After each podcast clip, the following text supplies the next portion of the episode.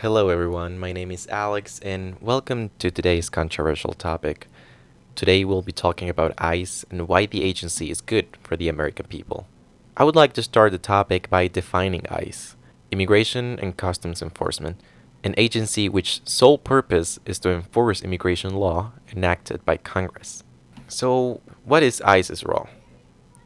Make sure that those who aren't supposed to be in the country are not, but they also work with human trafficking drug cartels, and gang cases, so their role is pretty broad. CBP, Customs and Border Patrol, are supposed to control who enters the country, they protect our borders, and manage the ports of entries of the country. So, with this abolishment of ICE discussion, we've got lawmakers backing up this narrative. So, I would like to talk about legislation and enforcement. What's the difference? Legislation creates and enacts law. That's what the job of a lawmaker is. Enforcement makes sure the law is in place and obeyed. That's what the role of agents like the police and ICE is. So, the only ones to change this situation, as you might have guessed it, are the lawmakers.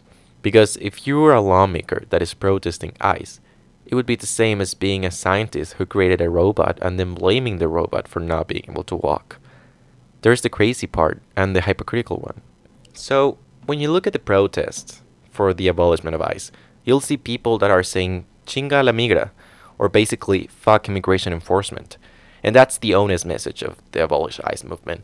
They want to get rid of the rule of law. They want open borders. Now, is that good or bad? That's a topic for another time.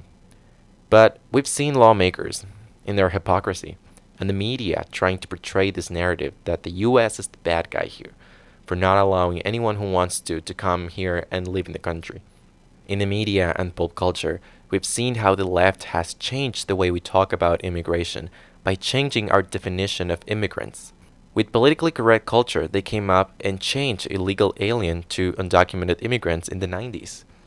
If you look at the media outlets today, you'll see how they're trying to refer to illegals as just immigrants, as if they were just as any other proper legal resident of this country. So, let's talk about the differences of legal and illegal immigration. An illegal alien can't ask for minimum wage, report forced labor, unpaid health benefits, unpaid social security. They, in fact, have no social security. They cannot just leave and enter the country as they please, at least not legally. They cannot get a higher education with benefits like loans or grants or scholarships. They have it hard. That's the truth. A legal resident has almost every right a citizen has, aside from voting or serving as a jury, for instance. So we can clearly see a huge difference right there.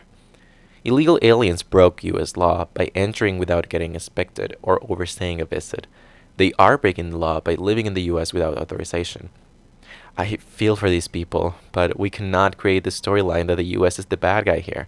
Them being here without a government record or permit is dangerous for them because they cannot obtain government documents and services like driver's license or health insurance, etc. And dangerous for the American people because every time somebody enters the US without being inspected, the government has no way to know if this person represents a threat to the nation or not. I mean, doesn't it freak you out that somebody can enter the country without the government knowing? Are you going to tell me that with the amount of enemies this country has, that doesn't freak you out? So, what do they want to accomplish? What do what does the left want to accomplish?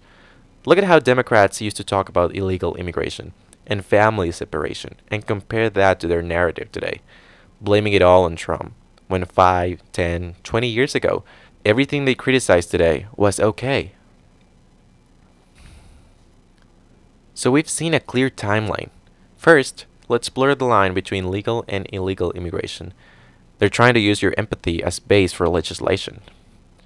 Second, let's blame this administration and the GOP for the separation of families, even though it has been going on for years.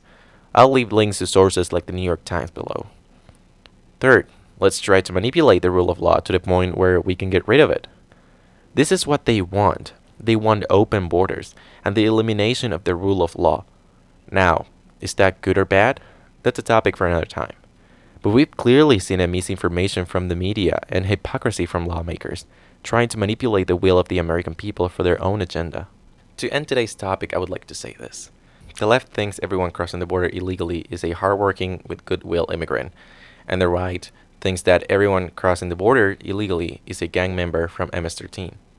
So we really need to change the way we're having this discussion and address the facts. The way the media is covering this issue is a slap on the face of every single legal immigrant who went or is going through the process of moving to the US. A process that is expensive, time consuming, and frustrating. Never have they given the coverage to them that they have to illegal aliens.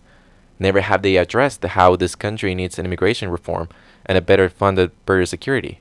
And do you know why? Because it doesn't fit their agenda. When talking about family separation, for instance, a topic that I'll address some other time, I know that these are hardworking people. They just they just want the best for their families. I I understand that. But to come here and for the media to report this as if they were on their right, portraying government authorities as the devil, is utterly disgusting and disrespectful to the American people. To finish, question everything you watch. Don't believe everything you're told. I'll see you next time.